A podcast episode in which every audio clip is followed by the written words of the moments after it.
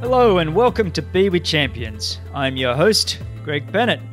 And on today's episode, I chat with the Olympic triathlon champion, Gwen Jorgensen. And, and this episode, honestly, was one of my favorite of all chats on this show. Um, I, I, just really was impressed with the, the discipline and the maturity of Gwen and just how much of a complete, well rounded athlete and person that she is. And and what I really loved about this episode was her really amazing self awareness and living her honest, truthful life, um, not being steered by what other people think she should do, but what's truly in her own heart and what she's passionate about. Just an incredible athlete, incredible role model. If, if you're enjoying this show, please share, subscribe, um, give me any reviews, any feedbacks. But thanks so much for listening and enjoy this one. I really did.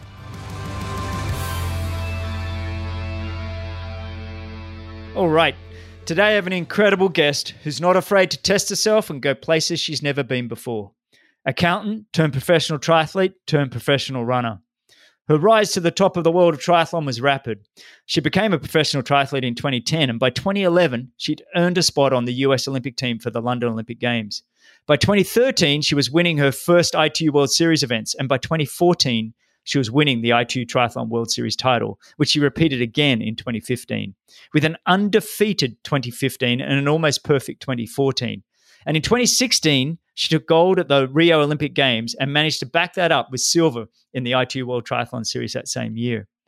In 2017, she became a mother of a beautiful boy and later announced her retirement from triathlon and her career shift to professional running.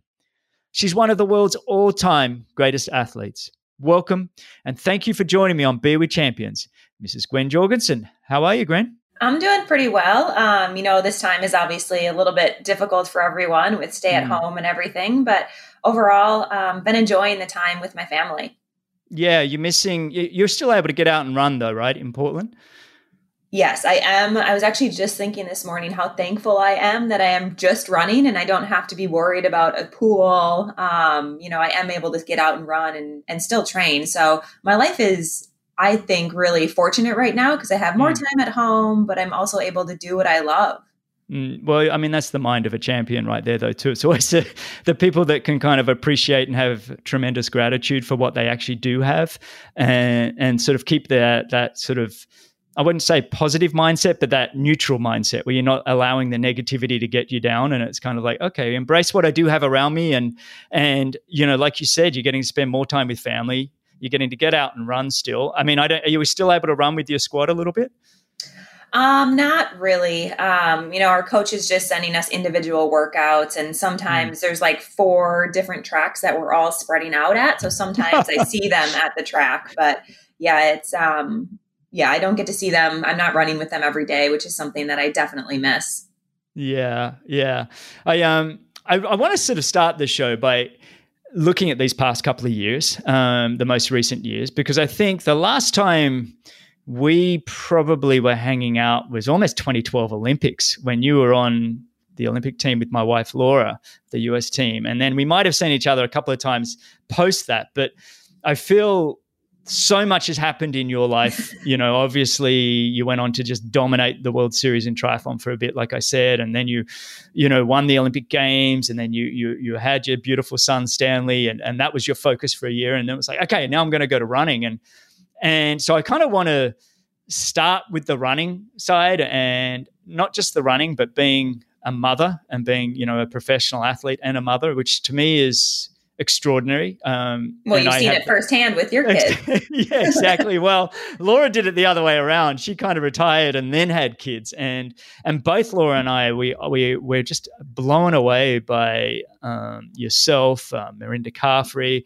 Um, there's a whole bunch of uh, women at the same time that had kids that have just done extraordinary things to be able to keep pushing and still be great mums, you know, and I, am fascinated how you did that, and we'll go into a bit more detail of that. But I'm also fascinated about your running career, and why I'm fascinated about it is, for me, I was I loved triathlon. I loved it, swim, bike, run. But I I loved the people and I loved the energy of the sport. But when it came to my training, I was talented biker, but running was al- always my passion. and I was never to your level of running, but it was like, wow, I just love running and running fast. And for you, that transition from triathlon to running, was it sheerly out of passion or were you kind of had done everything you wanted to do in triathlon and just had sort of had enough? What what was it that made that shift happen for you? Yeah, it was definitely both of those things plus some other things. You know, I felt like I I was recruited into the sport of triathlon. It it chose me. I didn't choose it. Um, hmm. and and yes, I I guess I you know enjoyed it. I had to enjoy it um, in order to do it for that long and to have that much success. But like you said, I was similar to you in that the running is what I truly loved and there were years in triathlon where every day I'd show up at the pool, I'd be mopey, I'd hate it, I didn't want to get in.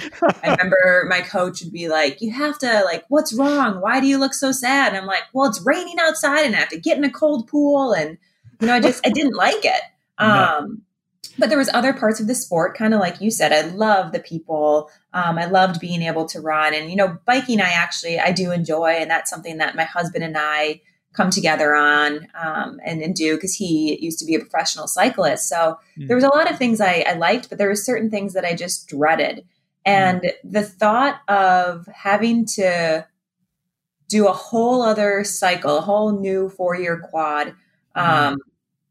and doing something I didn't like just to go after something I've already accomplished, it just, it wasn't motivating. Like I didn't find any reason to try to accomplish the same goal. I, I put my heart, my energy into that goal and I accomplished it. And there was just zero motivation to want to accomplish the same thing. Mm. It's it's staying very true and very real to yourself. One of the things we see in sport quite often is is we see, and, and Laura and I use the example. We see a lot of athletes going, "I'm going to go to the Olympics. I want to go to the Olympics," and they haven't really stepped back and thought, "Is that really what I want?"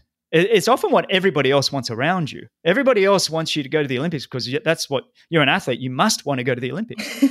and, and well, you got to step back and go, well, hang on, is that what you truly want? Be honest with yourself. And that's what you've done, which is absolutely incredible and, and such a mature way to, to approach it. Yeah, that actually brings me back to a memory when I qualified for my first Olympics, uh, 2012, when, um, you know, I was with Laura training and um, competing. And I remember I qualified and I felt guilty. I was kind of wishy washy about it. I felt like maybe, I don't know, I felt in some weird way like I didn't deserve it, um, even though I had put in work. I'd been an athlete my entire life. And I remember uh, Jonathan Hall, actually, who was USA Triathlon's um, high performance director, I think at the time. I can't remember his title at that time, but he sat me down and he said, do you want to go to the Olympics? And this was after I qualified. And I just kind of stared at him like, no one's ever asked me that question. And I've never actually thought about it. Like, do I actually want to go? Um, and that was definitely a, a career changing moment for me. Mm, I, I, get what you're saying. It's funny because when I started the sport, we weren't in the Olympics. So I often people are like, "Oh, the Olympics was everything." And don't get me wrong, the Olympics is wonderful. But I, I was, I'd fallen in love with the sport. When I say fall in love, I, I love the sport because I was good at it. At the end of the day, you, you're drawn to things where you're good at it and people pat you on the back and give you that kind of like, and, and when you're a 17, 18 year old kid and, and, and people are patting you on the back saying, you're pretty good at this, you're like, oh yeah, maybe I'll keep doing it more. And like you, I was always struggled to get into the swimming pool. And, uh, you know, I was like for years going, ah, I can't stand it. And, but I loved the pats on the back and I liked being good at something. I actually liked trying to be the best in the world at something. Now, that something ended up giving me a lot. It gave me my wife, my family, my career. It gave me so much and so many great friendships along the way. But to say I loved it the whole way is absolutely not the case. And I want to touch on one thing. I interviewed uh, Chris McCormack uh, a number of episodes ago, and, and yep. Chris Chris had an, a quote that you can probably use going forward. And he called it when he won the 99, 97 World Championship. So he would have been 23, 24, pretty young.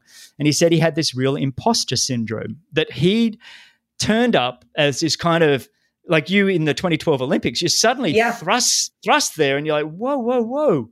Is this should I be here? I, and and he really, you know, he's a he's a very colorful character, and and the way he describes it, said I had just enormous imposter syndrome that I, he didn't feel that he should be the world champion, and and he had to sort of grow into that over time. Is that kind of what happened to you? That kind of 2012 was like, okay, I'm here, but then you kind of took ownership of it pretty soon after. Then, yeah, for sure. I would say I had that imposter syndrome. I've never heard that before. I like that. Um, and you know, it took me a while. I remember I, I was really thankful because right after I qualified for the Olympics, uh, qualified in 2011, I remember I went on a family holiday. My family had come over to watch the London race where I qualified, and then we went to Denmark. And I just remember feeling so good that I had family and people that I could just mm get out of the triathlon world for a little bit because I, I didn't know what to do. I felt guilty. I felt like other people looked at me like I didn't deserve it. And, mm-hmm. um, you know, like you said earlier,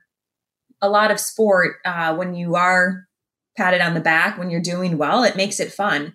Um, but if you, if you do well and you don't feel like you're getting that pat on the back, it's a very, interesting dynamic that for me took probably a couple months to to fully uh, take on board. I remember I skipped the world championship that year in 2011 just because mentally I wasn't able to get my head in the game. And uh, mm. thankfully, I feel like I came back for 2012 and then I was super focused and knew exactly what I wanted to accomplish in 2016.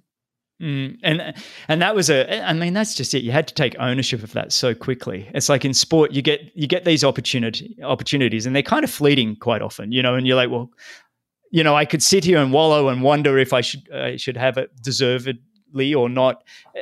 Or you can kind of go, hang on, I've got it. Let's try and get on top of this and, and make the most of the opportunity. So exactly. let me go back to what, what we were talking about. And, and that is really this, this step to running. And I think that, that what you painted that picture of triathlon is look, I loved it, but I didn't want it to consume me and own me for the rest of my life. But my my passion for running, I want to be able to see what I can do. And and I guess by having that career in triathlon, it established you with some of the resources that you wouldn't have had had you gone into running otherwise, with some great sponsorships and, yep. and some sort of finance behind you. And then you're like, well, I'm still young enough to give this running a good crack. Now, it hasn't been all smooth sailing. You know, I think.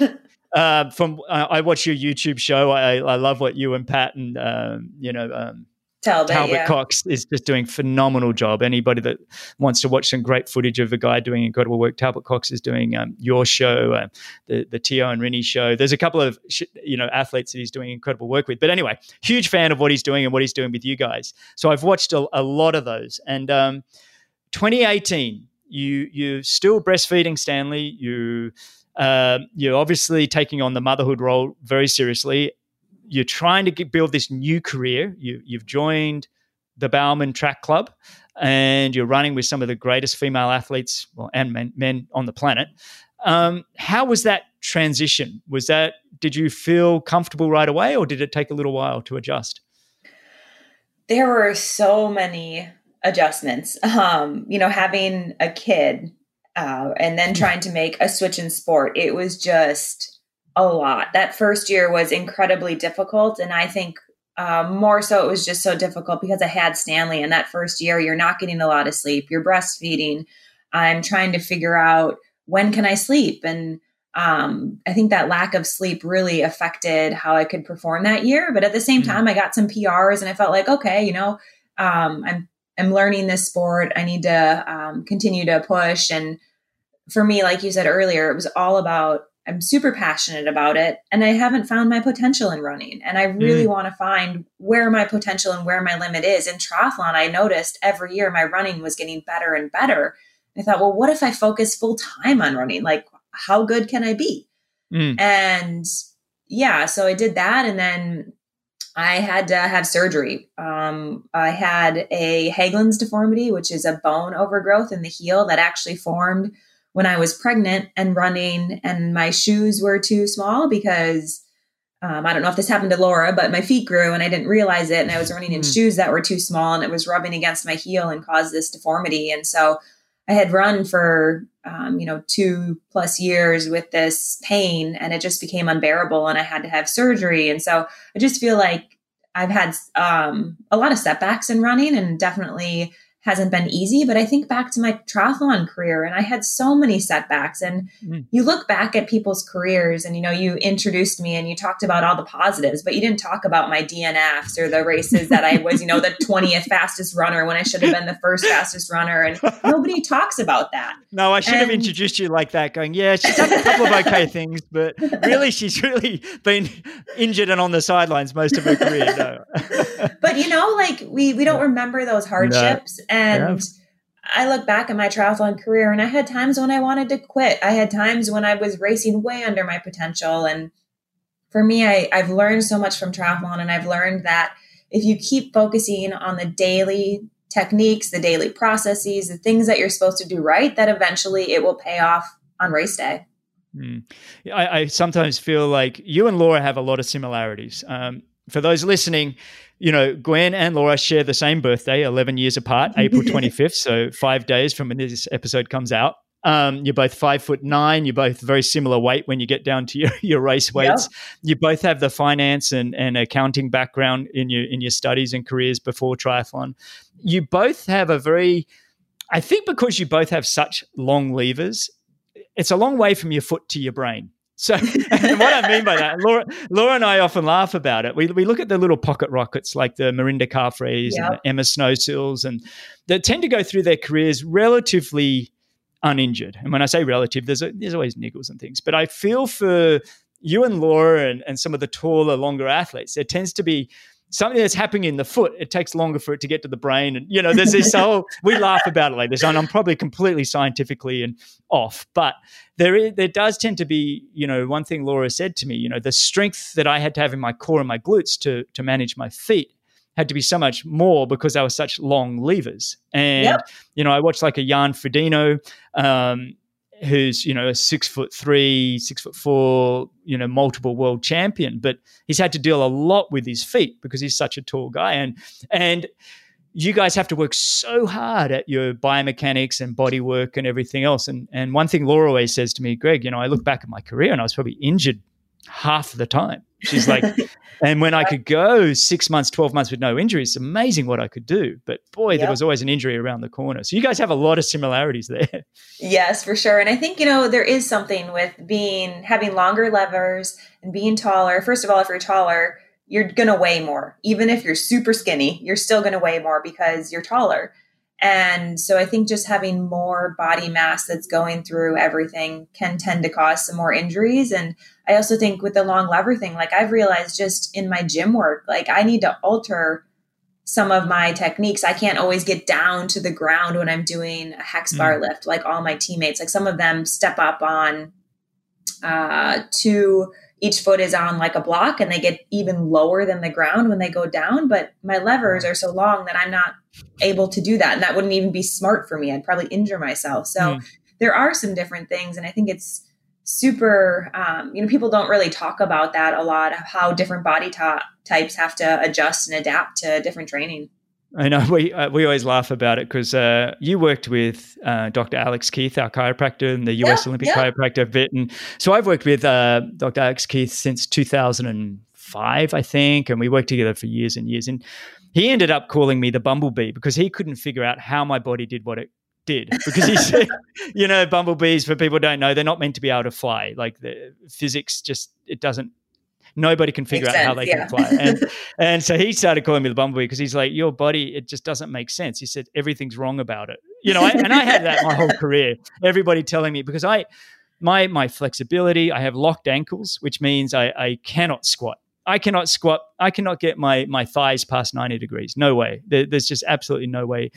But what happened is we started to realize that it became very powerful on the bike, having very locked ankles. I didn't mm-hmm. have, and yeah. and I was good for short running for because I was missing a lever, but it was all power. But when it came to the marathon and the longer stuff, because I didn't have that extra lever, there was a lot of trauma on the body. And anyway, there's when you said you know we're all very different biomechanically, and we don't you know you can't put a round peg in in a square hole. We're all yep. kind of different, and you've got to make do with the best of what you've got, and that's what you're doing. I mean, when we look at 2018 and you've come out, you you've you're breastfeeding, you're dealing with all the things that I've watched Laura, especially with our first child. She dealt with a lot more of the engorgement and those kinds of things, um, and having to pump and all these things that I had no idea yeah. about until this world, right? And and I'm sorry for listeners that don't have kids, but for for anybody that's gone through it, it, it can be quite stressful. You know, trying to keep this this this little person alive, and, and you're trying to keep your own body maintenance going and provide the right breast milk and all of that sort of stuff.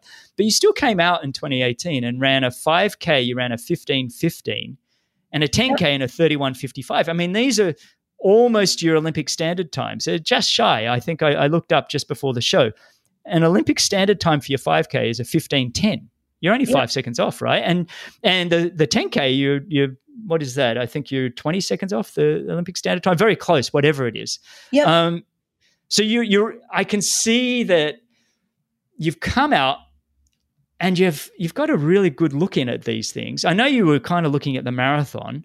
Um, tell me a little bit about that and, and, why why was it the marathon that interested interested you most most to begin with, and then why sort of go back to the five and ten k now? What's been the thinking with that? Yeah, the the marathon was so exciting for me and is so exciting for me because I feel like it's the pinnacle event of mm. the hmm. Olympics everyone knows the marathon. I feel like it's just iconic mm. and synonymous with the Olympics. And and that's something that really draws me. And, you know, when I was thinking about making the switch, there were so many things I looked at. I looked at, you know, my VO2 max and what do we think I'm capable of in a 10K and what do we think we're capable of in a marathon? And, you know, I compared the Olympic distance triathlon is an endurance event for about two hours, and the marathon is an endurance event for two and a half hours and or 220 if you're you know the best. And so i kind of looked at those things when i was making a decision. Mm. and when i came out and ran those fast track times i was almost kind of shocked because i wasn't doing track training. I was doing marathon so kind of you know slower hmm. um, longer things. And so i was pretty happy with that 15 15 i was like whoa this is this is good. And then i i just thought well think about what i can do in the marathon now um, and yeah, so you know, I went on to to do a marathon under Jerry, and it was horrible. Um, I I remember I I don't. It only matters what happens on race day. Um, but at the same time, I was sick. You know, I, the day I traveled to Chicago, I had a fever of 102. Mm. Um, the day before the race, I had a fever over 100. And I remember thinking, you know what? I've done triathlon races where I've been sick before. It's no problem. I'm just going to do it. I'm good. And I think there's a big difference in running a sprint triathlon and a marathon. Mm. And there's also a big difference with having a head cold versus a fever. Mm. Mm. Uh, that, that's brutal to do any kind of race. And it's actually very dangerous um, for your long term health, by the way. I, I, mean, you know this, and so I, I don't mean to lecture you like a dad, but it's actually, uh, I remember back in the mid 90s, they had a, a race in Russia, in St. Petersburg, Russia. And a lot of the athletes got fairly ill. Greg Welch was one of Australia's best athletes. Yep. Uh, ben Bright. Uh, it was Goodwill Games in St. Petersburg. So Goodwill Games was a, a, a, games that came on sort of after the Cold War was over, and um, every four years. It was almost like the Olympic Games, but it was really just to show that sport can bring countries together, and especially America and and and Russia. And, and, and anyway, they all went and did this race, and they all got pretty sick from it. But what happened that really set them all back is when they got sick, and then they kept racing. And and I know with. Greg Welch, one of the things that he he now had the whole heart condition, like a lot of the endurance athletes has, and what he has told me, and I'll have him on the show shortly, but is that pushing through those viruses that were in us in that intense time really did hurt his heart. So, you know, just it, it, for people listening, if you are sick, if you do have 100 degree, 102 degree Fahrenheit, I don't know what that is in Celsius, but if you are carrying a fever, um, it is best to just step aside and, and, and pull the trigger another day, even if you've paid a, an exorbitant entry fee, which a lot of you will for, for a lot of these events. It's, it is best to step off the course, but I can understand your mindset that you've prepared months for this day. Um, yep. th- there's all the media and sponsorship and fanfare that goes with it, and it's like, like you said, I've been able to fake it before in, in triathlon, but running is a different beast in terms of faking it. It's there's nowhere ever to hide in running. It's it's you you in the pavement, and you get seen for everything. And um, so yeah, that that's not a fair thing to measure yourself on going forward, but, but uh, you know, because you know you weren't you weren't ready in terms of your own health. And so then what happened after Chicago? Yeah, after running the marathon in Chicago, um, you know, I was in bed for three weeks. I couldn't do anything. Um, like wow. you said, it's not good for your health. um, mm-hmm. And I remember thinking, well, at least my uh, my Achilles will heal at least in this time off, and it didn't. um, mm-hmm. And you know, I tried to make a comeback like three or I, you know, I, I tried to make a comeback after taking all that time off. It still was painful. So I got PRP, um, platelet, platelet mm. rich plasma injected in there. Mm. Um, and then tried to build up again. It still wasn't good. And so that's when I made the decision to, to have surgery. Mm. And that it's so stressful. I, I feel for Pat right now listening to that I feel I always feel for the spouse when I hear these because I know what we're like. I, I know professional athletes and there's yeah. a lot of there is a lot of pressure and stress and mostly the pressure and stress you put on yourself, but you do feel accountable to sponsors and your fans and and everybody else and and it's and I know you that you wouldn't have taken getting surgery lightly that no. yeah you know, it, you know it it I think there's a lot of things when you have chronic pain um, you're just not yourself mentally, physically. You can't push as hard in workouts because mm. you're you're focusing so much on the pain you do have that you can't overcome the other pain. Um, mm. As well, mentally, you know, I was I was not a happy person just because I had pain, chronic pain every single day, like walking around, getting up, and so you should feel for Patrick and and Stanley. Even you know, there was time Stanley would be like, Hey, I want a book. And I'd say, You know what? Mom can't walk over there to get a book. So sorry. um, and you know there's just times like that that were that were devastating and like you said i think the hardest part once i decided to have surgery i was actually relieved because i knew i couldn't continue um, in sport with with this i just couldn't um, i knew i couldn't even continue life basically without it you know it just it was impeding everything and um, once I decided to get the surgery, it was almost a relief.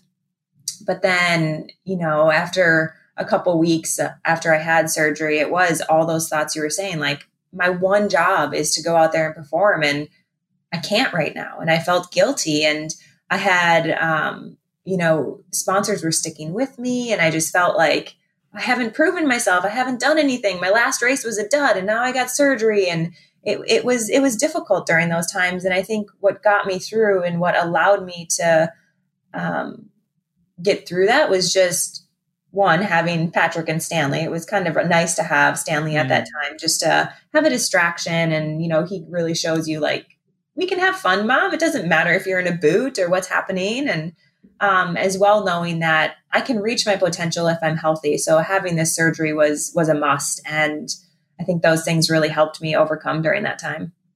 I think, you know, it's interesting. I had Alistair Brownlee on last week, and you both, you know, obviously won the Rio Olympics together for triathlon. Um, and his stories are very similar that, you know, he dealt with a lot of issues um, yeah. and, and had to have a couple of surgeries himself. And, and we were both, you know, concluding that, you know, the one thing we love is the actual, the pushing and the training hard um, doing the day to day details, the body work, the biomechanics, the gym, the gym work. None of us love, and that was the reason I retired. I retired at 44, which was pretty late, but I got tired of doing the little things. I loved the training hard, and I loved the racing. But in order for me to do those things, it started to become so consuming. Um, and, and, he, like you, um, after sort of that 2016 period, needed a break. He'd been dealing with so much that he then and then he decided rather than go to running, he did attempt running a bit like you and did do the Stanford 10K and bits and pieces like like you, but he decided he'd give the long course stuff a go and and that didn't, you know, he dealt with a lot through 2017 and 2018 and finally getting his body going. Um, you know, he's become one of the world's best 70.3 half Ironman distance athletes. He's given Kona a crack. And now he's decided, okay, I'll come back with my brother, Jonny Brownlee, and I'll give, you know, Tokyo Olympics a crack, which he thought was going to be 2020, now 2021 for him, for him, we've decided it's probably good to have the extra year so he can try and get his speed back, and so he's uh, a bit relieved. But the other thing, when we were talking about the pressure of stepping away with injuries or stepping away to have a baby, is you're far more than what you are just on a given day, you know, week, month. You are a true ambassador of world sport. You are a name that is synonymous with endurance sport, with professional athletes and a professional woman and a mother. There's so much more. So when you talk about your sponsors and am I doing enough for them, you are by already what you've done just blows away 99% of the rest of them out there. And so all you've got to do now is if you can have Talbot do the occasional social media and you guys do an amazing job with that, that so long as you have a little bit of content and and you're very authentic and you share the horror stories because we're all dealing with them. We're all of us yeah. have got a lot of junk going on in our lives, and none of our lives are perfect. And you're a great example of showing all that. And your legacy, whatever it ends up being, is is going to be the Olympic Games. It's going to be a great mother to Stanley and and a great wife to Pat. And there's a, so much more to you than just you know what you're dealing with on a day to day that but i can appreciate what you're feeling like how come your sponsors are even staying by me? But if i was a sponsor i wouldn't have left you. So I, I, do oh. but i do understand where you're coming from. Um, but what i'd like to do now is I, i'd like to wind the clock right back and sort of when did you first find your passion for well sport but endurance sport in, in specifically? And like you mentioned earlier you know triathlon found you. You didn't find triathlon but take me through the whole process of whether it was swimming, running, and, and how you grew up in your childhood and, and how you found endurance sport. Yeah. So I grew up and I loved swimming. My grandma actually had a swimming pool in her backyard, and I would ask to go there every single day in the summer. I would ask to stay longer. My parents would get so sick of it. Um, and and I always say that they enrolled me in swim team because they just wanted to spend less time at grandma's pool. And the opposite actually happened where I just had this huge love for swimming and I was constantly in the water. They could never get me out. My poor parents had to, you know, drop me off at anyone who's a swimmer growing up knows, you know, the 5 a.m. drop offs and sitting in the hot, chlorinated pool decks for hours on end and days and my parents were just great through all that. And and for swimming i just loved it. And i think i loved it growing up because it was it was my thing. Mm-hmm. no one else in my family was a swimmer. No one encouraged me to do it.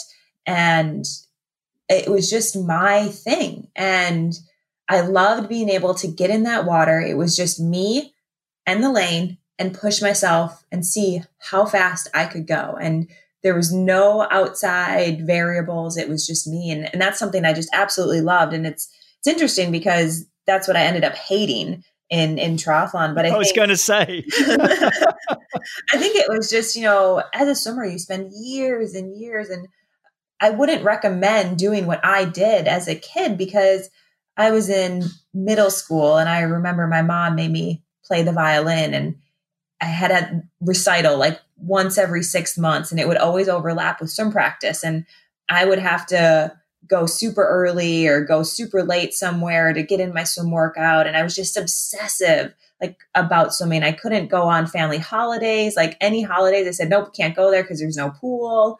It, it, was this unhealthy relationship I had with swimming. And, um, you know, I ended up going to college and swimming at the University of Wisconsin for my first three years. And I just, I wasn't improving.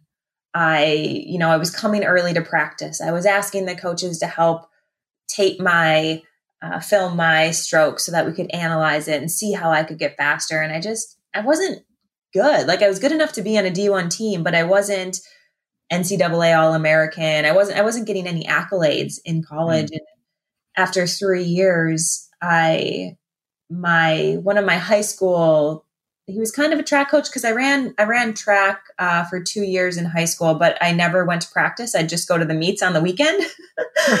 um, he he actually approached me. He said, "You know, you're pretty good at running. You you should run in college." And so I kind of felt like I was burnt out of swimming and I had given everything I could, and I just wasn't seeing any results. And when you work hard for years and years and years and see zero results, it just it drains on you. And I made the switch to running, and immediately, you know, within a year, I was um, at the NCAA's and a Big Ten champion. And it was funny because when I made that switch, I refused to go in the water. Like, I don't think I went in a swimming pool for two or three years um, until actually USA Triathlon recruited me into the, the sport of triathlon. And that was at the end of my college re- career. And Barb Lindquist had come to me, and we probably talked for months um, before she convinced me to do triathlon. And I I did triathlon um, not knowing what to expect. I remember I was still working. I said, There's no way I'm going to do this full time. I had actually wanted to compete in running, I wanted to be a professional runner.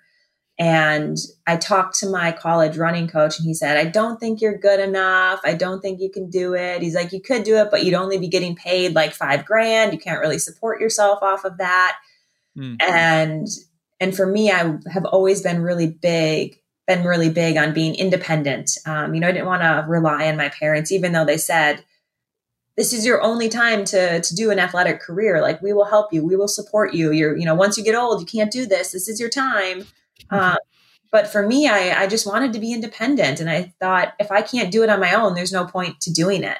Mm-hmm. um, and so i was working as an accountant and doing triathlon after they convinced me to do it. And mm-hmm. you know within a year qualified for the olympics and was just like holy smokes we maybe i can be an olympian maybe i can do this. And, and that's kind of when i had a big shift um, in mindset and focus and stopped working and, and focused for full time as triathlon as my job.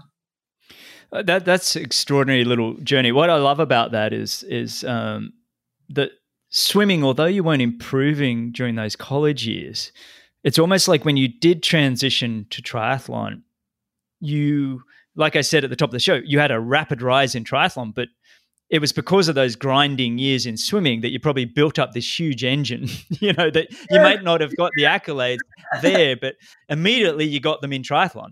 And so it's almost like this imposter syndrome that we talked about in 2011, 2012, making the Olympics. Well, hang on, you guys didn't see all the work I was doing behind the scenes in the pool, you know, that, and I wasn't getting any accolades and I wasn't getting, a part. where did the, where did this discipline and maturity come from? Is it ingrained in your family or is it all self, you know, I, I and I asked that main, mainly because like, I'm using Laura again to have an example because you guys are similar. She found the swimming pool when she was younger and she loved it because she didn't have a lot of discipline at home. Her parents were very supportive and great parents, but it wasn't a disciplined house like I grew up in. But she found discipline in the pool and she found that she could be on her own, exactly like you said. Is yep. that how you found your discipline or did you have it at home already? I was very I was a very disciplined child. I didn't, I never wanted to break a rule. I always wanted to be well behaved, but my parents never forced it on me. Mm. Um, you know, they, they encouraged me and my sister to both choose one sport, choose one instrument, um, you know, and they wanted us to be involved in things, but they didn't pressure us in any way to do something. They never, if I, if I failed at swimming or had a bad recital, I never got in trouble. Um, I have just always, I think, been internally motivated to do my best and to push my limits. And I'm I'm not exactly sure where that came from. I do think, you know, a lot of children um, they want structure and you want they want some sort of discipline in a good way where they, you know, mm-hmm. they know if they do XYZ, it, it will be rewarded. And um, I feel like I was like that growing up. I just I wanted to put in the work and and see results and and really I got enjoyment out of that structure and, and out of that discipline. Mm. And and so along that journey then you was there a point where you were like, okay, so swimming, you were getting enough pats on the back. College, you started to feel like, yeah, you wanted to go for a run. Did you kind of see yourself as? I mean, the coach said he didn't think you could have a professional career, but could you see yourself as an Olympic runner? Did you kind of have that in you? Was there that kind of belief in your own talent and strength that you could be a professional runner, or is there a, a bit of self doubt? I I remember growing up, I wanted to be an Olympic swimmer when I was swimming and I was younger. And I was like, I'm going to go to the Olympics. I remember clinging to the TV and every Olympic cycle and watching every swimming event. And, um, you know, I never even made the Olympic trials in swimming. Mm. And in running, I felt like, you know what, I I can make the Olympic trials. I don't think I believed I could make the Olympics. I think my dream of the Olympics died completely in in swimming when I realized oh, I'm just not a good enough athlete. Mm. And I really believe that that dream was just totally it was jumped on, it was pounded into the sand, it was gone. And I think that's another reason why when I qualified for the Olympics in triathlon, I was I, felt guilty almost because I was like, no, no, I, I, already wanted to be an Olympian and I know that I'm not capable of that. And so, um, yeah, I think in running, I still had that uh, mentality from swimming of me just thinking I wasn't a good enough athlete. Isn't that incredible? I love that story actually because it's here you are really pushing it two sports, swimming and running, and it's almost like somebody's put out a hand and said, "Hang on, here's a here's a pathway for you. Stop yep. beating your head against a brick wall. Come over to this sport." Had you heard of triathlon before then?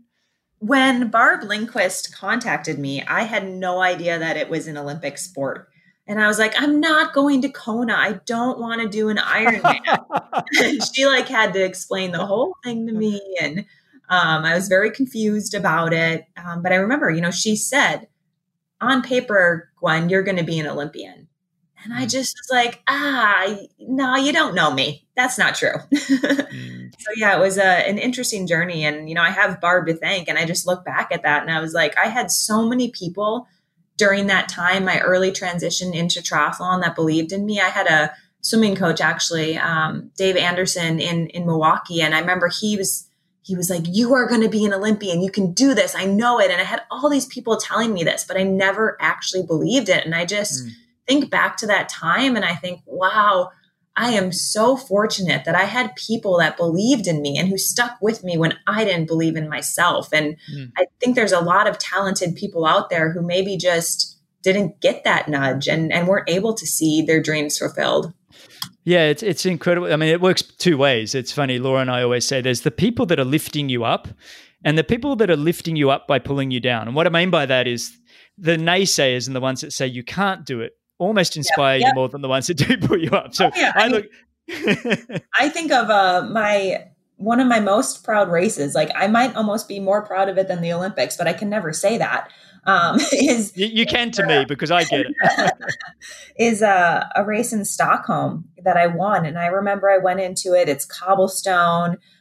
Did you race on Stockholm ever? Did you ever race? I that? never did. I had a crash the week before in in uh, oh. gosh in, in 1997, so a long, long time ago. But I'd won Monte Carlo the two weeks before and was one of the favorites. And then I, I had a bike crash uh, the week before, oh, and everybody said how wonderful so it was. Sad. But I've watched it a million times, so I feel like I've yeah. been there. But yeah, go well, on. It's stone, and there's like hills, and it's technical. And this was early in my career, and I remember everyone saying, "You're going to be horrible at it. Don't go to it." It's just a really bad race for you. You're horrible on the bike. It's going to be bad, bad, bad. And I showed up and, you know, I had one of my best swims ever. I had a great bike and I won it. And it was one of the first races I won. And I just remember being like, it was that naysayer pushing mm. me up. I wanted to prove to people that I mm. wasn't just a runner. Like I am a whole triathlete. And um, yeah, that was kind of an instance like you were talking about. It just reminded me of those naysayers pulling mm. you up. Yeah. I know they really they really are powerful. just, just just going back to Barb because Barb Lindquist, for the people that don't know, um, incredible athlete in her own right. And uh, I spent much of my career, you know, Laura was on teams, world championship teams with with her for for many many years. And actually, Barb, I think, stayed with us in Australia for a month or so and had Christmas with Aww. us. So I I know I know her very well, and just a shout out to Barb for her incredible recruiting and what she's doing, especially for the women's program in the US here, because it hasn't been just you. There's been Katie Zaferes and, and a number of athletes. You know, Katie just won the World Series last year, and incredible women athlete that are, are coming out because of her ability to do her homework and see these great athletes that were swimmers or runners in you know university, and then like you, I think you were working full time at Ernst Young already, weren't you? Were you kind of that was your job yeah. and you were on your way? Yeah, so I actually I had a full-time job. I was still in college when Barb first called me and talked to me. Um, and I said like, no, when school's over, I'm doing this job. And I didn't actually transition. I didn't actually start triathlon until like a month or two into my uh, accounting career when I was working full time. And Barb was just persistent, but persistent in the nicest way. Like every mm-hmm. time she called, I wanted to pick up, I wanted to talk to her. She was just this amazing human that had so many wise things to say. And I feel like she was, she's probably one of my best mentors I've ever had in my life. She's taught mm-hmm. me so much, not just about sport and triathlon, but just about how to be a, a genuine good person. And, you know, mm-hmm. so for me, I, it was months and months that she would call, you know, once a week, once every two weeks, and we'd just chat. And she was like a friend to me. And um, I just I, I have so much to to mm-hmm. thank her for. Um, you know, I definitely wouldn't have I wouldn't be living this life that I just absolutely love if it wasn't for her. And it's crazy to think about that. Like what you've heard so far, then make sure you never miss a podcast by clicking the subscribe button now. This show is only made possible by you, the listener, and if you'd like to support Greg, please visit the Be With Champions Patreon page. Your support very much appreciated. Now, back to the show. And so, was there a point there where you were like, okay, I'm going all in on triathlon and this is my life? I'm going to live with absolute intent and try and be the best in the world? Or was it kind of just, okay, Barb, I'll come over and I'll ease into it? How did that transition look? Because, I mean, you're looking at leaving a job where you're probably making reasonable income and feeling a bit secure. And suddenly it's like, okay, I'm going to go back into the sporting world. What was that transition like? And for you? Yeah, I, you know, now the college recruiting program, if you are in it, you have to move to Arizona, but they provide you with things, you know, some funding for housing and um, you're able to actually make a living off of it. Back then, um, when I got recruited in, it was they were still kind of working on what's the best program. Like how do we how do we get these people now to be professionals? And at the time, um, Barb was like, well, you know what? She kind of conceded that I was going to work full time. She said, you can continue to work, but don't you still want to be healthy? And I was like, yeah, of course I'm going to still like work out and do some fun road races and this and that. And she said, well, why don't you just, we can help you. We'll get you a bike. Um, we'll get you a coach to, to work with you for free for a year. And we'll just go from there. And, you know, it'll be your little outlet that you were going to do anyway. And we'll see where it goes. And, so I was very half in, half out for that first year, which is not good um, as a professional. Was, was that 2010? What year was that? Was that 2010? Yeah, that was 2010. Yep. Yeah. Um, and then I started working part time starting uh, in 2011. And when I qualified in 2011, that's when I was like, okay, I'm going to take a leave of absence. This is when I'm actually going to bunker down and you know fully commit to triathlon. Mm. And and were you working because you worked with Jamie Turner? Was that pre 2012 Olympics or after 2012 Olympics? That was after 2012 Olympics. So um, my uh, the coach I was working with in 2011, 2012 was Cindy Bannink, and she was in Wisconsin, which is where I was living. Um, absolutely loved her. Um, but, you know, I talked with her. I said, you know, after the Olympics, I realized I looked at the people that beat me, which everyone beat me. I think I got. Well, like, hang on, you did have a puncture, and you, it wasn't the most. You're not giving the full story there, but anyway, go go on. So, um, you know, I looked at those top athletes, and I was like, what are they doing that I'm not doing? And I realized they were all in this daily performance environment where their coach was there every day. They had people to train with, and I remember talking to Cindy, my current coach, and saying, "Would you do this? Would you move somewhere with me?" And see me every day because I probably saw her only once a month. Um, which as a new triathlete, there's so many things that you just need to be like shown and uh, not yelled at, but coached on. And you know, she at the time she had a different uh, coaching business, and and she just said, "Look, I, I don't think that's the right fit for us." And so I started to look at different coaches, and that's when I um, I interviewed a, fa- a few and decided Jamie Turner was the one that um, I was going to go with, and who I felt like who could help me succeed and get that Olympic gold. Yeah, and he, you guys ended up creating a great squad. Um, there were so many athletes. Uh, was it the Wollongong Wizards you called yourselves or something? That's I don't. Yep. and uh, and you had a tremendous squad there. I know there was a bunch of Australians in it. Aaron Royle, I think, was in it for a yep. period of time, yep. and um, you guys, you guys had a very strong squad for for well, the whole time I remember of your career in triathlon there from 2013 all the way to 2016. And, and I mean, you just look at your resume when you had your first World Series win was uh, San Diego in, in 2013, right? I, I, yeah. I think. Yeah. Um, a hometown World Series race must have been an incredible experience. Um, and then I think that year you won three World Series races. You must have finished very high in the, the season that year as well, 2013. You must have been top five or six there as well in the in the overall. I have no idea. yeah, I can look it up for us. I think uh, actually I do have it written down. You, you finished fourth. Oh, and that's why because you only finished fourth because you DNF'd at the the grand final in London oh, that year. Oh yeah, I do remember that. Yeah, I crashed what? in that. That was a. Uh, oh, I feel like that was a really rough year for me. You know, you talk about that first win on home soil, like that couldn't have been any better. But that mm. whole year, it started out with a DNF. Um, you know, the race before um, San Diego was I did in it must have been Auckland and I DNF'd. I remember I came out of the water the first lap. Jamie was just like moving his hand across his um, throat, like cut it, like just stop.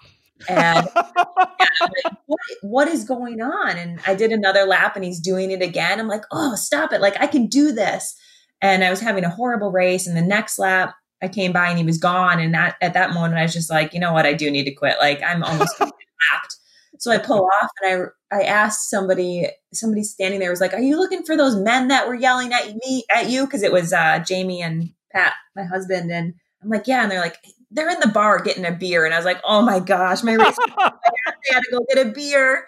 But you know that that year I had that race that was horrible, and then I had a win, and then yeah, the the world final. I remember um, I I had a good opportunity of winning the world champion, the world championships that year, and um, being world champ. And I crashed out, and I had previous to that crash, I think in training, I had crashed like two or three times. So I crashed like three or four times within two months, and I just mm remember thinking, I need to quit. I'm horrible. This I'm just not cut out for this. And so that was actually a, a pretty rough year for me. It's funny you say it was rough. I mean, you you you won San Diego, you won Yokohama, and then you won Stockholm. You you still finished fourth in the World Series. I get it. I get it. Some of those DNFs, and when you're really having the sucky race, and if you're in the sport long enough, I mean, you'd only been in it three years, but.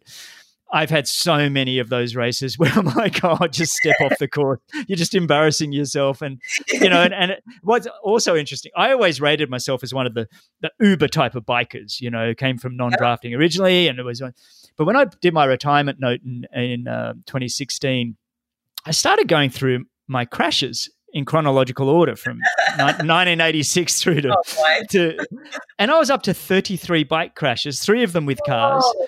And it was like, so even even though you were new to the sport and you were getting a handle on the bike and, and everything else, I, I kind of feel like it really is almost just part of the job that you're going to slide out on roundabouts. You're going to, you know, have the occasional crashes. And, um, and I, Pat, I mean, Pat kept saying to me when I was really struggling, he said, "Look at the Tour de France riders; they're the best cyclists in the world."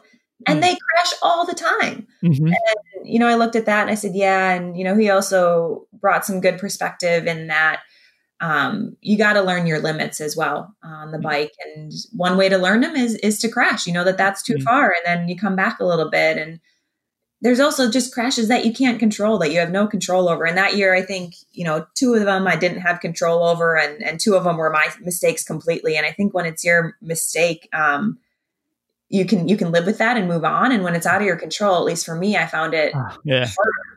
It's yeah. just like what happened. If I don't have control over it, what's from stopping it what's from stopping it happening again? So yeah, it, it's a hard part of sport. You know, they always say like you're not a true cyclist, right? Unless you break your collarbone or something. yeah. You didn't break uh, anything though, did you? Did you ever break no, any bones? No, no, I haven't on the bike, thankfully. no, me either. I, I, think I've got reasonably strong bones, but all my tendons and ligaments have been stretched stretched way too far. Um, but then you went on, I mean, and and just looking at your resume, I've just pulled it up here and I mean, 2014, it's almost like your, your preseason stuff. You still did reasonably well. Auckland again wasn't your favorite race of the year, but then you you came along and got a third at Cape Town, and then boom, from May 17th, you won Yokohama, London, Chicago, Hamburg, uh, the British Sprint Champs, and then the grand final in Edmonton. So you basically went almost undefeated in 2014 and just an extraordinary year. But then you think it can't get any better. You have 2015 and the perfect season, which I don't know if anybody's done that before. I, I had Alistair on actually Brownlee last week, and I think he's 2009. He might have gone the perfect season. Well, he, the ones that he started, I think he did go five or six in a row. But you went that year Abu Dhabi, Auckland, Gold Coast, Yokohama, London, Hamburg, won the test event in Rio, which was a, a World Series points uh, uh, event. And then the grand final in Chicago, which winning on home soil again must have been incredible. But what a way to sort of position yourself with as much pressure as possible going into the Olympic Games.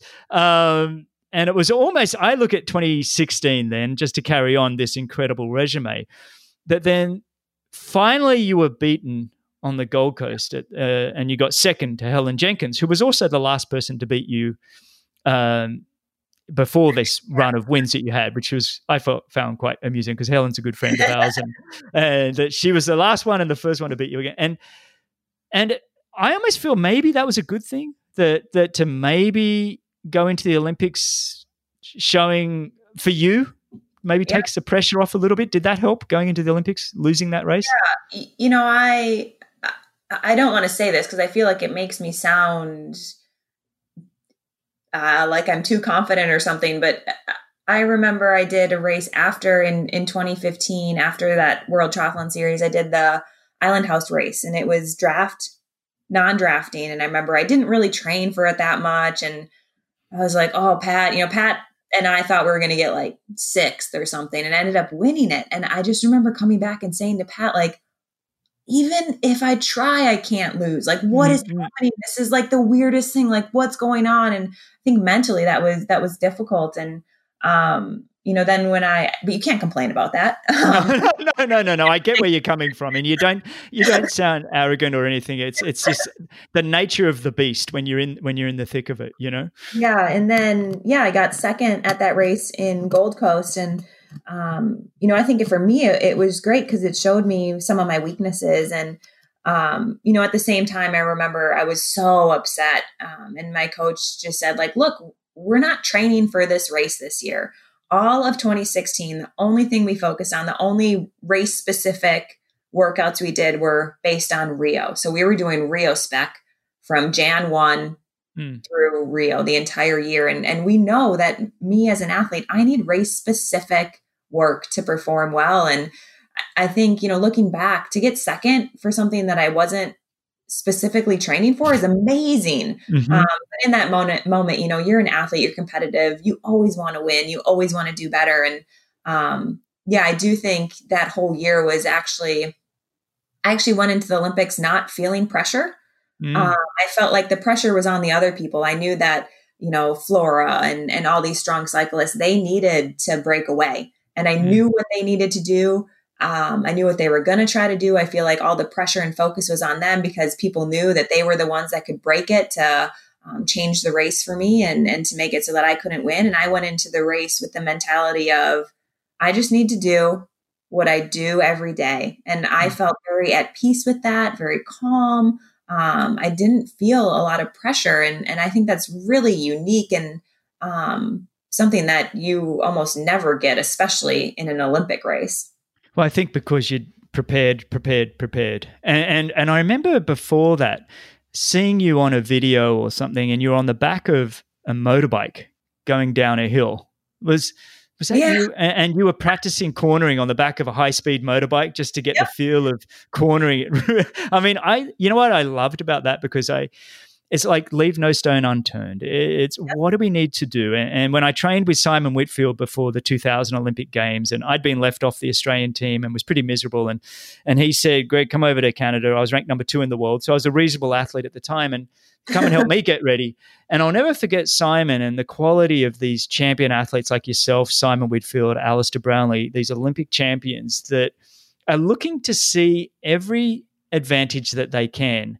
And Simon did, I mean, we set out a course that was identical run course to the Olympic Games with the same sort of gradient downhill finish and everything about it that we, and we did it for months over and over and over again. And, and Alistair Brownlee telling me before London Olympics that he had an 800 meter straight stretch of road that he'd finish every week. This at the end of the week, he was tired after a tempo run, sprinting it and it was the same left-hand turn that they had, you know, coming back onto Serpentine Avenue or whatever that he practiced over and over and over again. That he knew under fatigue, no one could beat him in an 800 meter sprint that was identical to what he trained in.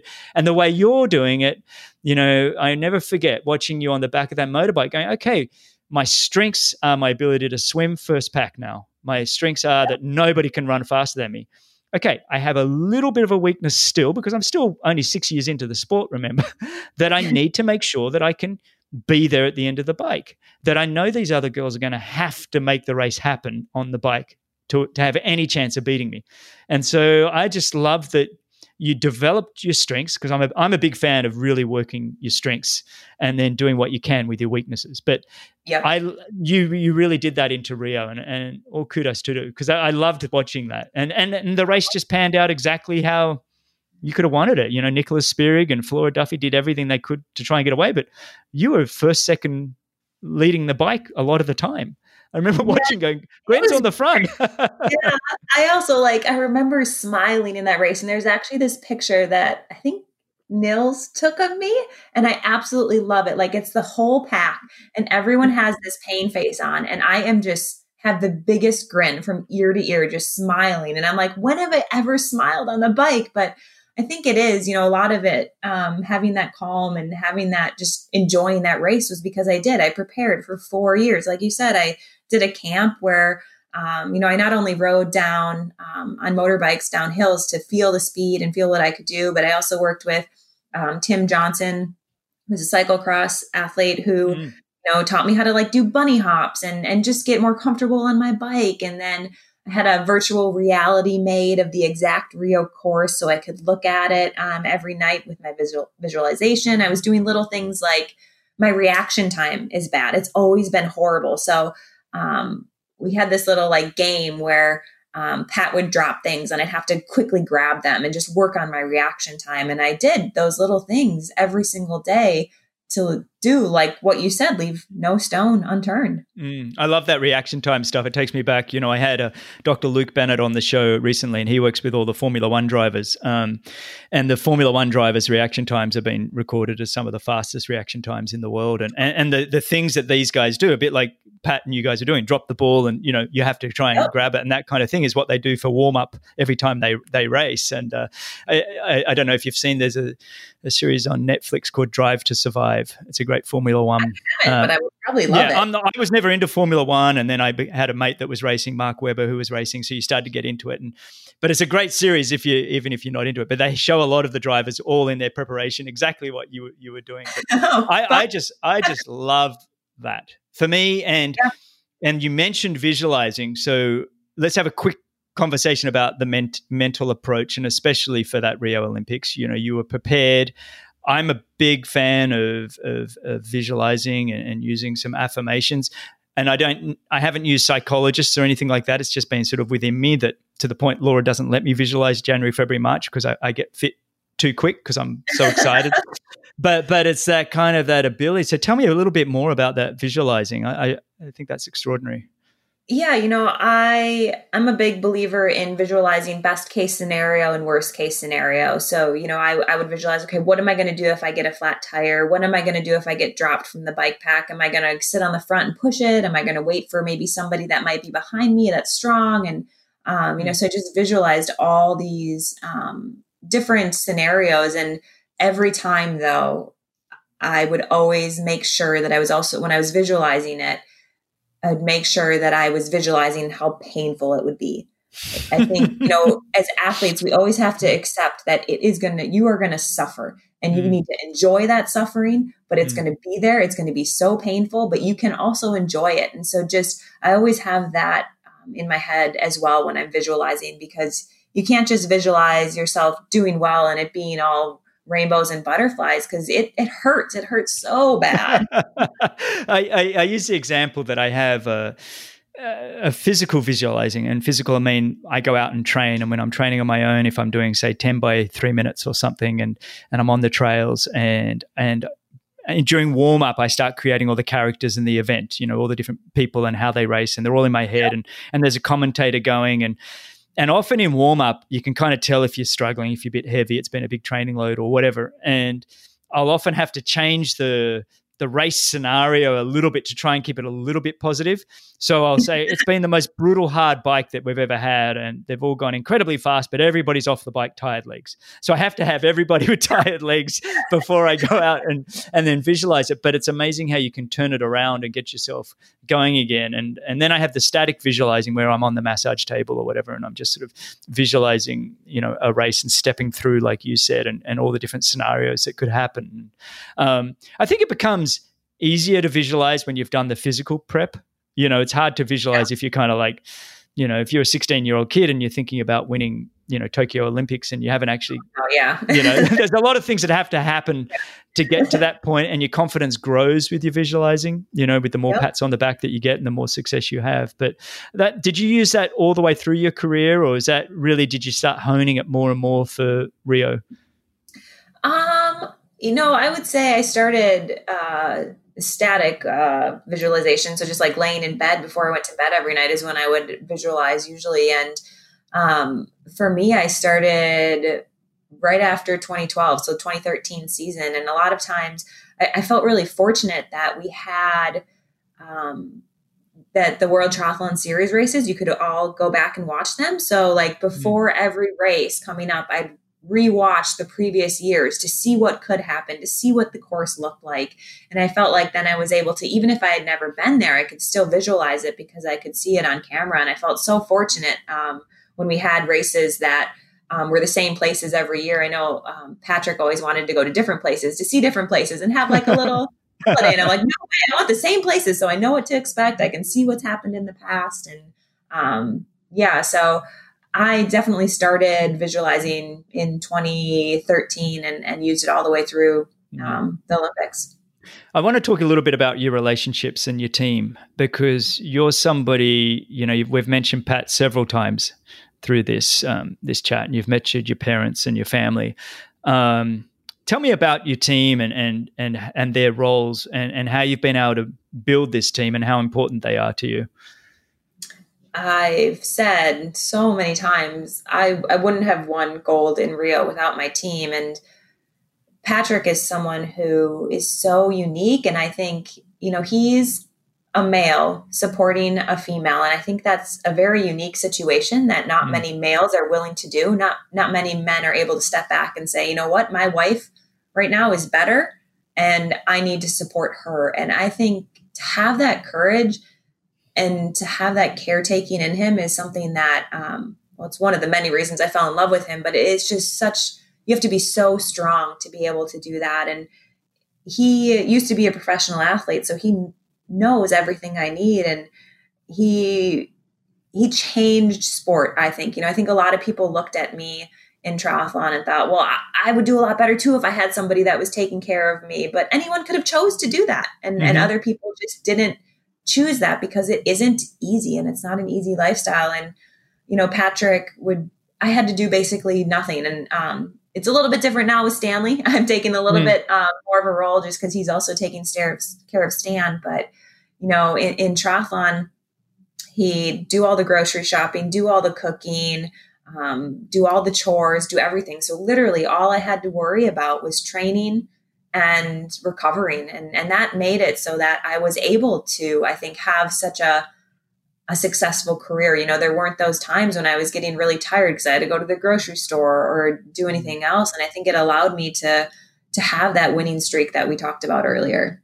It's funny, I've watched some of your YouTube shows and and some of the meals that Pat provides and things. And, and I've often said to Laura I wish I was married to Pat myself you know? He's, a, he's an extraordinary guy. And, and like you said he he really is you know because male ego can get in the way of that you know that kind of supportive yeah. role. And it's like no we're in this team together. And, and laura and i were a team in a different way in the sense that we were both racing and we both had to sometimes give a little bit more for the other one and that kind of thing. And the the one year we probably did our best year was 2007, where we both kind of hit all our big goals that we wanted. I went undefeated. Laura had an amazing year winning Hy-Vee and things. And, and that was the only year we had a live-in chef and he was also a massage ah. therapist. So it was kind of that, and he did the grocery shopping and all those little things that you talk about. And and look, he was a young guy that we could afford to pay like minimal minimal wage. Yeah. I gave him a decent bonus at the end of the year, but it was really you know, I think even for him doing having that carry on, he's like, no, guys, you're going to have to pay me a fair, fair bit more. But it really was uh, to be able to be completely intent about your training and your racing without having to worry about the other stuff really does take your performance to the next level. And to have someone like Pat that is on your team isn't just good at what they do, they truly want the best for you because you're a team. Yeah and, yeah. you share the results together. And and you've always been so good at um, celebrating your success as our success, which only makes people want to work with you even more. You know, because they now really feel like they're a part of it. Um, what, I think that what, is true. I just I don't I don't know anyone that could do it on their own, and I. Mm. You know, having that support and having people invest in me, you know, even like I said earlier, from an early on in my triathlon career, I wouldn't have been a triathlete if it wasn't for others. And I just feel like I always have to thank them because I know that I wouldn't have accomplished any of it without them. It's just, it's very unique.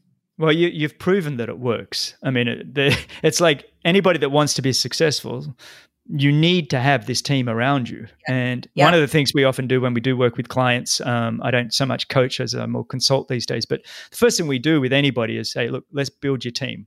So if I'm going to work with a guy and he says, oh, look, I can train 20 hours a week, I'm like, well, let's get your wife on the line and your family because they're going to be a part of this journey. oh, yeah. you have six hours a week we can train, you know, but I want the kids to be involved in giving you water on your long run, or I want you, your wife to be involved because it's, it's too hard on your own. And, and you've shown it by working with the Wollongong Wizards and Jamie Turner as your squad, and you've had Pat there always as the, the, the man to come home to that's providing and everything for you. And and then now with your running career, you, have definitely gone and sourced out the very best you can with the Bowerman Track Club, and and your coach is uh, Jerry Schumacher, and so again, you you've you've gone about and you're going, hey, this worked then. Why can't it work now? And yeah, I think that's exactly. Great. And I yeah, I think you know you and Laura trained, I think, very differently than I have. I've always been someone who thrives in a group environment and training with others. And, you know, mm. actually during this time right now, this stay home where we can't really train in a, in a big group and train all together, mm. it's brought me back to, you know what, this is actually a good skill for me to learn, to learn how to push myself in training solo. Like that's actually a really good skill because I feel mm. like I've relied so heavily on others. And I do believe training with others at least for me, is key. Like I know that if I surround myself with people who are better than me, that I either need to rise up to their level or I'm going to fail. And so for mm. me, you know, every day I'm seeing what are they doing? Um, that I need to do to to be world class, and that's something that I've really enjoyed. But you and Laura, you guys haven't really trained in in big groups. You didn't really train in big groups, did you? Uh, well, in the '90s, I did. So I, I was with uh, it was uh, Brett Sutton was a, a big time yeah. triathlon coach, had probably the most world champions uh, in history. Um, and so I was in a squad with him for four years, and then in 2000 and 2004, when I went to train with Simon Whitfield for the 2000 Olympics, I ended up staying in Victoria, Canada, and working with a guy by name Lance Watson, who was Simon's coach. I used him more as a consultant. I didn't feel like I wanted a coach at the time, but I did train within that kind of group environment for four years. And then post 04 Olympics, Laura and I both decided, okay, let's go out on our own and um, we did spend most of our time together. I'd always work with swim squads, but I'd, I'd gotten to the point, you know, by that stage I was 32, 33. And I, I have a very big ego, and uh, I got to the, I got to the point I didn't want to race all the time, and I found it very difficult to turn that that competitiveness off and on. And so I'd prefer to just be on my own, where I didn't have to worry about it, and then just go and have dinner with friends rather than train with them. And but that was just the way my personality worked. I think Laura, her career would be so much better had I been the Pat in her life, in the sense that I was still very consumed about my career and my races in the US. Um, so Laura ended up spending most of her time staying in the US and then having to travel to Europe backwards and forwards for the for the World Series. And and I think the better thing for her would have been for us to have packed up and gone to Europe and really focused on on her racing and getting her in a, a proper squad. I think she needed a squad more than I did. Um, so in hindsight, we often talk about look, I, I did very well financially by you know staying in the US, and so as a house, as a business, we did better. Yeah. But I think in terms of her her personal career, um, it would have been far better had we sort of really just approached it. So I, I often look back and go, I don't know that we fully optimized Laura's career. Um, and that was largely because we did have two of us racing at the same time. And and, and yeah, that's the and other it, thing. Yeah. Sorry, go on. You just I mean, I feel like you just you you do the best with what you have. I mean, if you guys were yeah. separated as well, uh, that wouldn't have been good for either of you. And so I think everyone is in in a u- unique situation. And you know, you talked about for you personally having an ego and wanting to race and that's something that i think is a big difference in in championship people is finding it you can only you only have so much mental energy right and mm.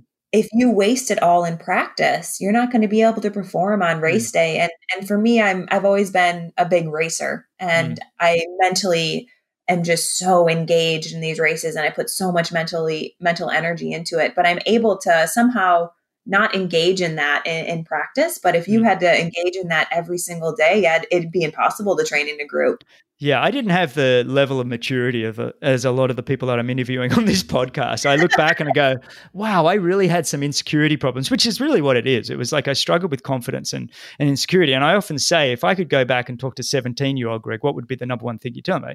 Be more confident you know yeah. everybody's yeah. got their struggles everyone's dealing with something and i think i went through kind of constantly wondering this imposter syndrome type thing and always trying to prove myself always yeah. trying to prove rather than just doing it on the race course and i think that was a limiting factor in much of my career but finally you know by sort of 2006 you know now i'm 34 i changed my winning rate from about 8 to 10% to i was winning one in every two races for about a five year period there and I think a lot of that was just being comfortable in who I am and that I am good at this and I'm okay. I don't have to prove myself in the training. Let's just focus on the racing. But you've yeah, also done. Think, sorry, go on. Oh, I was just going to say you like uh, the biggest thing that helped me is having confidence, but but respect, respect mm. for the course, respect for my competitors. You know, confidence in my ability, but also respect knowing that they have that ability too. exactly. Uh, uh, so I just want to move on. You've also done really well with your business side. Um, you've gone and recruited Talbot Cox, who we mentioned earlier, to do your media and YouTube channel and a lot of that. You've got a great team around you with the sponsorships that you you have that have all stayed stayed with you. Have you got somebody that's running all that for you as well? Yeah, so my agent is uh, Lindsay, and she works for for Wasserman. But yeah, Talbot, I just I feel like I have to tell this story the the first time I met him was actually at the World Champs in Chicago, mm. and I had like won the race, and there was uh, drug testing and media and all this stuff, and by the time I exited the race course, it was like an hour and a half, two hours post race, and of course my family's there, my mom, my dad, my sister, and Patrick, and then this guy Talbot is standing there with this cutout of my head that's like bigger than my body. And I'm like, who is this weirdo? Why oh, do they no. have a cutout of my head? This is so weird. Um, I've always struggled with like fans and uh, understanding kind of the idolization and everything like that. So I just remember looking at this and being like, well, he's waited for three hours. Like I need to say hi. And so I took some, took some pictures and never thought I'd see that guy again. And like three years or four years later, yeah, he's working with us and he's just done an amazing job. He's actually become family to me. He comes to our house to get some videos and you know i know that he likes honey and bread and toast every morning and mm. eggs every morning so we get that and he's just he's made it so i'm able to do some content and some media creations because mm. normally I, am not really into that. I don't really love that, and I know that that's what I need to do for sponsorship, and and and because I think it also I've learned it encourages people to get active and motivates people, and that's something I want to do. Mm. Um, so it's been really nice to have him do it in a way that's made it easy for me to do, and he just is in the background, and he just feels like family. I don't think there's any other way to do it these days. You know, one of the I was part of that whole transition where if you won a race, you got a magazine cover, maybe a newspaper article, and that was it. And then you know the internet came along and social media, and and I was always very slow to the task because I was brought up in the generation you don't talk about yourself. You know, you really yeah. it's like this. It's almost bragging, and so I, have right. never been comfortable with you know sharing. But then now I'm on the other side of it, and I'm really starting to like. I really enjoy watching what Gwen and Pat and Stanley are up to. It's kind of a fun little you know 15 minute show and i love the bloopers and all those bits that go with it and you get an insight into how a champion works and that's part of why i started this podcast is i i love getting the insight of the the mind of a champion and how do they work on a daily basis? And it's not all smooth sailing you know and that's what you guys clearly show in the in, in your in your show. So it is it is fantastic. I want to keep the show moving on because i know your time is valuable and i know you got to do a run and things today but talking about some of the things like your your sleep and recovery um, i see you know you've got a big sponsorship partner with with sleep number your bed and, and stuff like that. And how critical is that to you? Because you know, I, most athletes need to, a tremendous amount of sleep, but do you prioritize it? Oh my goodness. Yes. I am ridiculous. Like I am lights out every night by I put Stanley to bed at 8 and then I go to my bed and I watch like an hour of TV, but I'm asleep by 9:30 every night and I am really thankful that I have Sleep Number as a sponsor because when I go on um, you know, we travel around a lot for training and I've found that having a bed that's comfortable is something that allows me to get that quality sleep. And my bed actually tracks things like my breathing rate and my heart rate, my resting heart rate. And I use those things to see how I'm hmm. recovering as well. And sleep number, when I go on these long um, training trips, they're able to provide me with a bed. And it's just been an amazing partnership. And they've been with me almost since day one, along with some sponsors like the Island House and Training Peaks. And, hmm. um, you know, I just feel really fortunate that I have these sponsors that have stuck with me from the beginning of my triathlon career to this transition through surgery i just i'm blown away with with some of the support that i've been given. And mm. i definitely know that's how we make a living. And um, I'm, I'm so thankful that i'm able to to make a living doing what i love yeah, well, you've also given them so much as well. I mean, it's it's like this give and take. I mean, when you perform like you did at Rio Olympics, when you perform like you did, winning those thirteen races in a row, the World Series races, and a couple of world titles, if you're a sponsor and you're getting to rub shoulders, you know, some of them might be more fans than anything, but they're also able to help their product sell more product. And and and so it is a give and a take and it's a good business deal. So you're doing fantastic with all of that. And i laughed when you say you, you know you put we have the same routine with our kids and it's been out the same way even before kids. We would you know the the saying around boulder colorado is don't call the bennetts after eight. Because we're, we're, we're on lockdown and it's like i'm in bed. I mean the amount of times we were eating dinner at 4 4.30 and watching a couple of shows and then in bed by 8 or 7.38 it's like yeah. you know that's it. It was a priority for us.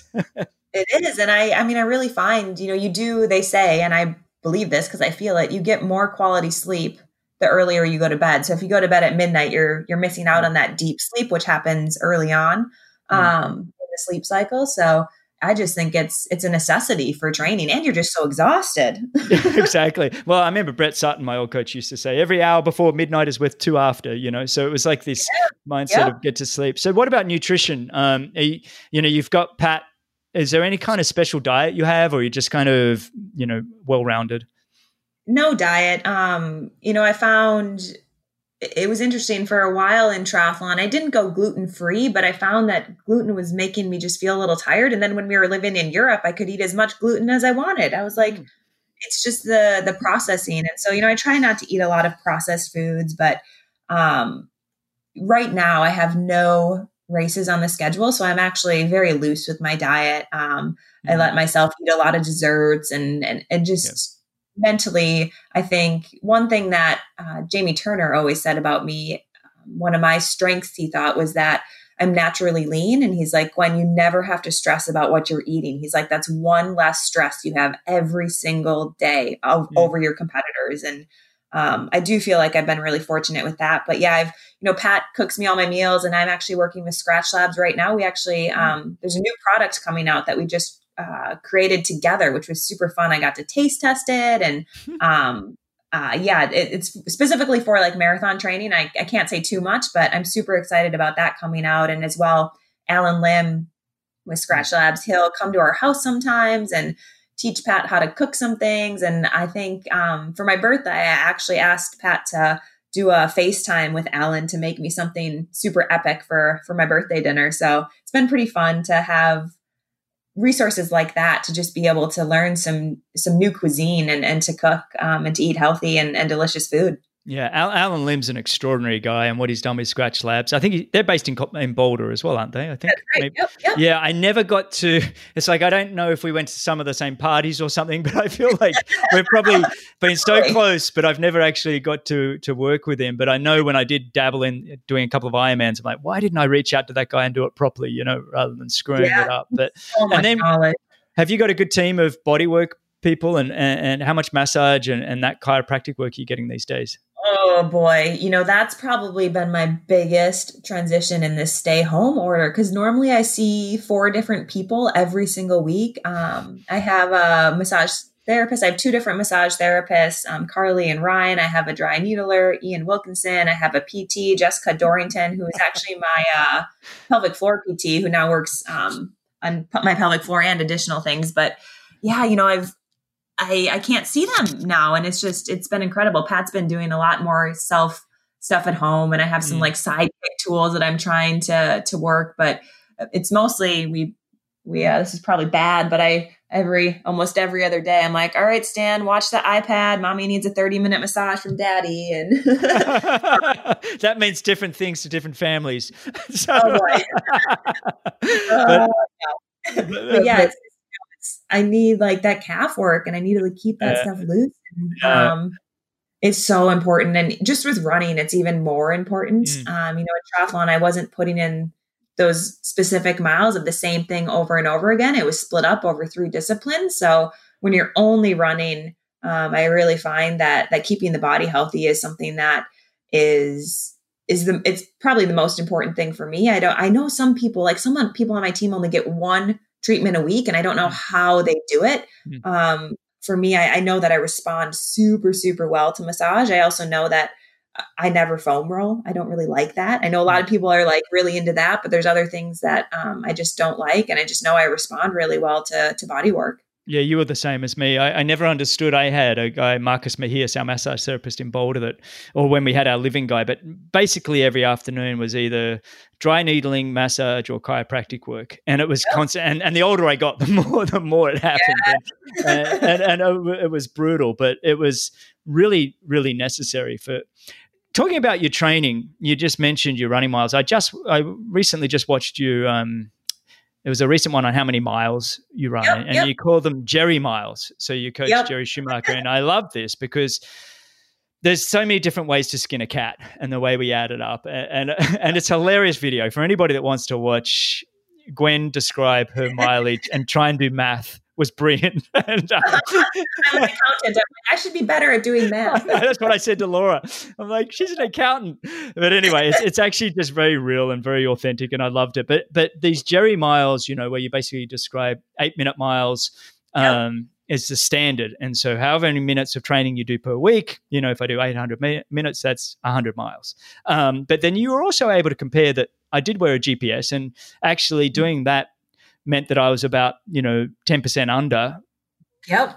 Quoted by saying Jerry Miles. But you're also running up to this 100 mile, like you mentioned earlier, getting ready for Chicago, these 100 mile run weeks compared to what 50 60 miles max in triathlon yeah. how does i mean that's a, that's a lot of difference on the mm. body and the pounding on your body yeah, it was, you know, in, in getting ready for Chicago, I was actually doing 120 Jerry miles, which um, is a lot. Wow. That's and, 200K for people that don't understand miles. Jeez. Um, and, you know, it just, it took a big toll on the mm. body and it was, it was different. It was a different tired than, than triathlon training. It was a lot more achy and just feeling super old. I don't know how else to describe it. Um, mm. It was like this inner, everything in my body, just from like my core outwards, just ached. Mm. Um, and, you know, when you're running that many miles, it's hard to as well get going right away. I'm actually, you know, mm. now when I'm running 80, 90 miles, it, it's easy. I feel like I'm a young spry chicken. I just like, here I go, starting my run. And I'm able to like start a, uh, a decent clip where as when I'm running 120, it's just, it's hard to get going. Your body just doesn't want to move. And I actually, I kind of thrive on that. I kind of like that almost. Um, I, I, like the feeling of pushing my body. I like feeling sore. I feel like I'm gaining in, in those moments. Um, but yeah, so it, has been a huge adjustment from triathlon. I remember in triathlon, some of my squad would run 100K. And I think I got up to that once. And I just remember thinking, this is insane. I can't believe they're running 100K every week. Who needs to run this much? This is so much. How are they doing it? Um, and now that's like basically not nothing to me, but it, it, it, would not be a full week of training. So, no. well, 62 yeah. miles compared to 100, yes. 120 yes. miles. yeah. I mean, you've got beautiful. I mean, I'm, we had uh, one of our chiropractors, Ted Forcum. I don't know if you know Ted in Portland there. And uh, we went to visit him one year. I think we came back from Australia yeah. for Tio and Rinny's wedding and uh, good friend's wedding. And so we had to fly over there. Laura was getting more orthotics and, and we were really on break.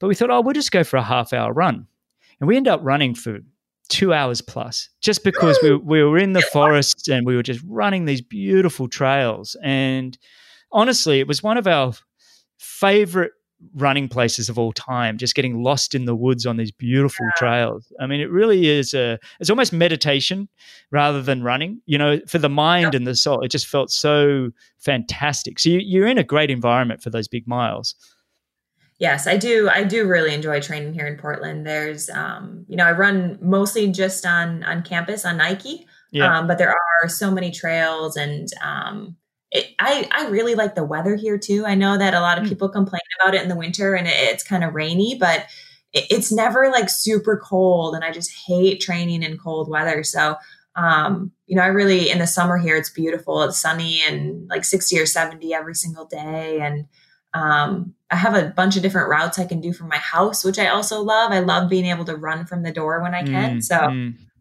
Yeah, it's a great environment for running. No, it's a perfect. When we trained up in Victoria, Canada, that that northwest is just such a beautiful part of the world, and and we've yeah. talked about we could easily move back there. I think we've we're so tired of really really hot summers, and and I mean, I've avoided I've avoided winter my whole life, but yeah. um, I do just love that that getting out on the trails and running. So just to finish up, um, any sort of gear recommendations or anything else? I know you you're running in the Nike shoes now, so that was a change from your previous sponsor, and you yeah. know you're in those Zoom Next Percents. Are you racing in those? Do I see you in those? I, I think I. Yeah, yeah. I've been I've been training a lot in the Next Percents. Um, I do think those have been a game changer, um, mm. and you all the other brands now kind of following suit. Um, but for a while, like when I was training for the marathon, I, I just felt like there's no other running company I could be with because I really do feel like these shoes are, are amazing for me. Yeah. Um, so yeah, that's been amazing. You know, I think I I've been really into um, my Rudy Project Propulse sunglasses lately. Um, they've been super light, and I think you know, as a triathlete, we wear sunglasses, but runners don't really wear sunglasses. I've noticed, which is interesting to me. um, because I just feel like you need to protect your eyes. There's mm. bugs that can come flying in, or the wind, or even from rain. Um, I just feel like wearing sunglasses is a is a health thing. Mm. Um, and so to find a pair of sunglasses that I like, that I enjoy, that are lightweight, that I can see fully out of, um, and sometimes I like wearing sunglasses when I race because then people can't really see your game face. Um, so yeah, I feel like that's a, a, gear thing that I've I've definitely mm. enjoyed. I'm actually still sponsored by Specialized as well, which is pretty um, incredible. Just after you know, I'm not really riding my bike a ton. Um, and then Zwift, I think Zwift has been a game changer, and that's something that um, I used a ton. You know, we talked earlier about when you're recovering from surgery or you have injury and you can't compete. I used Zwift when I was able to bike and not run, and just did all these Zwift bike races, and I just it gave me everything I needed. It gave me that competitiveness. It allowed me to get build that base back up in a fun, creative way. And um, I do some runs on Zwift now too, especially now that I'm trying to stay home a little bit more with the stay home order. And it's just been something that's super enjoyable and, and makes trainer rides and, and treadmill runs, which I never used to enjoy, actually really, really enjoyable. I know. I wish I had them during my career, to be honest. It's like that. I think I think you're mad to not have it. Did you have an expert come and set your house up? Because somebody who's not technology inclined, do they have? Does Zwift send out people that help you out, or did you you guys just set it up yourself? So um, we actually we set it up um, at our house ourselves. Um, somebody came and delivered a treadmill. Yeah, like, yeah, yeah. But um, besides that, yeah, um, Zwift helped us figure out like what we needed. I actually have a couple episodes on my YouTube channel about what you okay. need and how to set it up. But I mean, all you really need is an iPhone. It's a lot better if you have a TV. um, yeah. But you can do it from iPhone, iPad, and it's super easy, super quick to set up. Awesome. Awesome, Gwen. This has been absolutely fantastic. And honestly, I could keep talking to you for hours. I've actually really, really enjoyed this. You know what I mean? It's like, I'm sorry oh. for everybody listening if we've rabbited it on too much, but this has been a real, real pleasure for me. Yeah, it really has. And honestly, you're an incredible person. You, you really are staying very true to yourself um, and what your passions are in life. And I think that's, that's really refreshing but really critical if you want to reach the top of the world. And I, I just i just love that about you. I think you you're being very honest. Um, but everybody thank you so much for listening. Uh, this has been a real treat for me gwen. Thank you so much. Stay on the line. Um, been wonderful. Thank you greg. All right Thanks a lot for listening to Be With Champions. If you enjoyed the show, your support would truly be appreciated. You can visit the Be With Champions Patreon page or you can subscribe with your podcast app of choice. Don't miss the next episode, so subscribe and be notified. For show notes, if you want to know more, please visit bennettendurance.com. I'm Phil Liggett, and on behalf of Greg Bennett, here's to the next time, and I hope you will join Greg again very soon.